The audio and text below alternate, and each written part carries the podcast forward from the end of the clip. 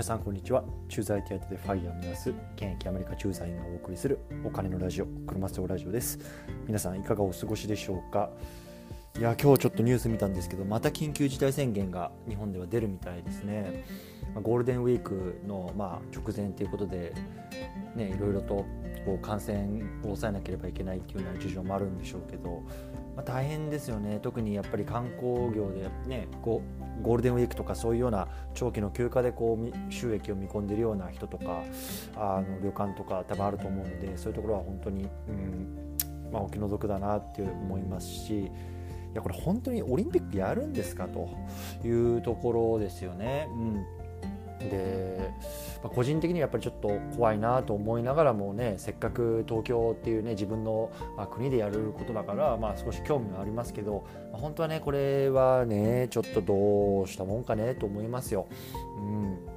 ということで、まあ、あのアメリカからねあのどうなるかっていうのは、まあ、ちょくちょくニュースも見ながら追っていきたいなと思ってます。はい、ということで、えっと、今日はですねあの Amazon の手のひら決済を使ってみたっていう話をしようと思うんですね。でまあ、ちょっとあのそのこから派生して、まあ、言いたいこととしては自分の経験を発信すると友達ができる。つまり、まあ、自分の生活がより豊かになりますよっていうところをね、まあ、ちょっと今回配信したいと思うんですよ。うん。でこれ皆さん知ってますか？Amazon の手のひら手のひら決済っていうサービス。サービスというかねあの新しい技術なんですけど。これね実はねえっと一昨日かなあのニュースになってこう全世界に発信されたんですけど、まあ、Amazon ってあのあの Amazon ねがあの手のひらだけでこうパッピッとねあの決済ができるっていうようなこうシステムを開発して、まあ、それがねあのアメリカのシアトルっていう都市の、まあえーと、いくつかの、まあ、お店で、まあ、実際に使えるようになりますよというところが、まあ、あのニュースになったんですよね。実はこれ僕知らなくてあの弟から連絡が来てなんかこんなのシアトルでやるらしいんだけどこれ使ったことあるとかって言われたんですよ。いや使ったことないと思ってでこうこっちのニュース見てみたら、まあ、ちょうど一昨日ぐらいにあのリリースされたニュースだったんで、まあ、本当にまあほやほやなんですよね。で多分さこのラジオでさこの Amazon 手のひら決済を使ってこうラジオで発信してる日本人ってどれぐらいいるのと思うんですよ。うん、多分僕だけじゃないかなと思ってるんですよね。うん、だからこうやってその自分しかできないまあ場所とかあの経験っていうのをこう発信することで、まあこうね、あの楽しんでくれる人がいたりとか、まあ、それでつながることができるっていうのが、まあ、あの一つこういうような SNS の発信の面白いことかなと思ったんですね。うん、で、まあ、そもそもねこの手のひら決済って何なのってことなんですけど、まあ、非接触でこの手のひらをかざすだけでお会計ができるっていうことなんですよ。これすごくないですか？で、まあ、これ2つやっぱりあの大きな、えーと転換点があってやっぱり1つはコロナで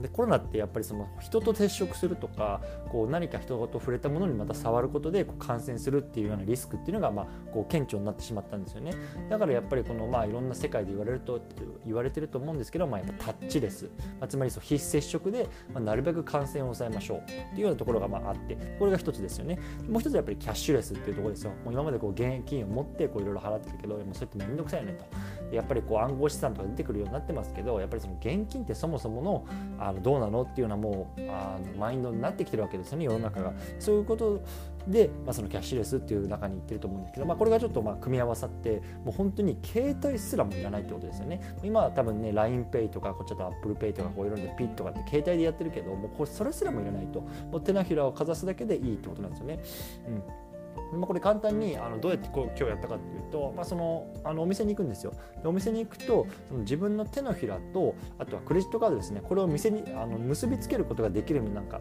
なんだろうあの自動販売機みたいなのがあるんですよ。でそこに行って、えっと、自分のクレジットカードをこう挿入してで手のひらをピッてかざすだけでもうそれでま登録完了ですってなるんですね、うん。で、えっと、実際にレジに行ってじゃあお会計しますってなった時にこう手のひらをピッと押すともうそれだけでお会計ができちゃうと。っていうのはさっき紐付けたクレジットカードがもうその情報として入ってるからってことなんですよね。うん、でこれもう本当に登録とあとはレジ登録はもう多分30秒ぐらい。でもう本当レジはもう本当1秒2秒で済むのでいや俺本当に便利だなと。で多分ねこれ近い将来絶対こういう風になっていくと思いますよ。あのね日本がどうなのか分かんないですけど、まあ、アメリカでは多分1年2年、まあ、3年5年って中でこういうようなところが増えていくと思いますしもう多分ねこれからもうこういうもう体とこう結びつけてこうあの決済をしていくっていうのがもう主流になっていくのかなと思いました。うんで、まあ、これがその、まあ、Amazon の手のひら決済を使ってみたっていう話なんですけれどもじゃそこからね派生してこう自分の経験を発信すると友達ができるっていうようなところにあのつなげていこうと思うんですね。うん、でまああのこれね僕のあの友人であの鹿児島出身のやつがいるんですよ。でそいつはあの大学時代に出会ったんですけどあの鹿児島ってどういうところなのとか僕なんて全然行ったことなかったんですごく興味があったんですねでも本当に本当に何もないしもうあのネタになるものなんて何もないともうすごい卑下になってたんですよねでも田舎だしみたいな。で言ってたんですけどでこういう僕いろいろ鹿児島のこととか調べるとこの指宿っていう場所があるんですね。その指宿っていう場所にこうなんか砂風呂っていう風呂があったんですよ。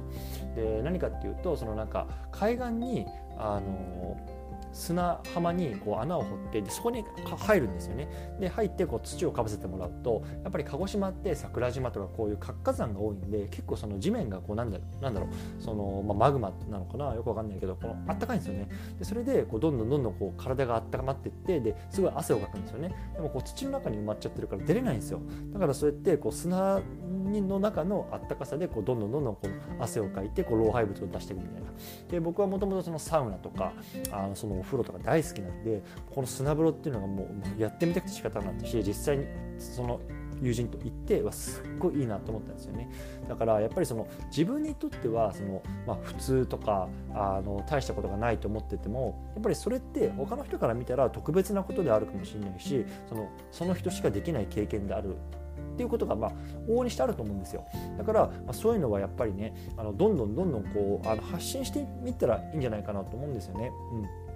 で僕なんかもやっぱりこうやって発信していく中で、まあ、ツイッターとかそういうところでこうコンタクトしてもらってあのなんかこういうことを教えてくださいとかなんかあの友達になりませんか？みたいなところでこうつながってあのつながったこととかってやっぱりよくあるんですよね。で正直あのこういう発信活動をしてなかったらこうつながることのなかったような人たちにもつながることができたしそれでこう自分の世界っていうのが広がってあなんかやっぱり人生捨てたもんじゃないな楽しいなとかってアメリカでねやっぱりあの一人であの孤独でなやってる中であのまあ、こうやってね支え合う、まあ、同居の人間、まあ、あの日本人っていう意味でとこうつなげるつながることができてすごくあの良かったなと思うんですよね。だからやっぱりあの今自分しかできないこととかそういうことはもうどんどんどんどんその積極的にやっていったらいいんじゃないかなって、うん、僕は思ってます。で、まあ、今回の話だと、まあ、僕はその、まあ、今シアトルにいてこのアマゾンの手のひら決済っていうのはやっぱり今僕というかそのシアトルに住む人間しかまあ基本的にはできないと思うんですよね。でやっぱりそれをまあいち早く行ってあの経験してでそれをこうやって発信してる多分これってラジオで話してる日本人って多分本当に少ないと思うんですよ僕だけじゃないかな多分だからそれってやっぱりあの、まあ、すごく有益なことだと思うし、ね、もしあのあこの人面白いなとか興味あったなっていう方がいたらねもしそのツイッターとかであの連絡もらえればあのぜひぜひあのお友達になりたいなと僕も思います。うんはい、ということで今日は、まあ、そういうような Amazon の手のひら決済の話からこの自分の経験を発信することでこうあの世界が広がるよとかもっと楽しくなるよっていうところをね、ま、ポジティブな話として、まあ、あの金曜日の夜皆さんに発信しています。はい、ということで、まあ、明日からね週末なんでちょっとねこっち雨っぽいんですけど、まああの、ゆっくりして、まあ、家族とあの過ごしたいなと思います。皆さんもあの体には気をつけてあのコツコツやっていきましょう。ということでまた会いましょう。さよなら。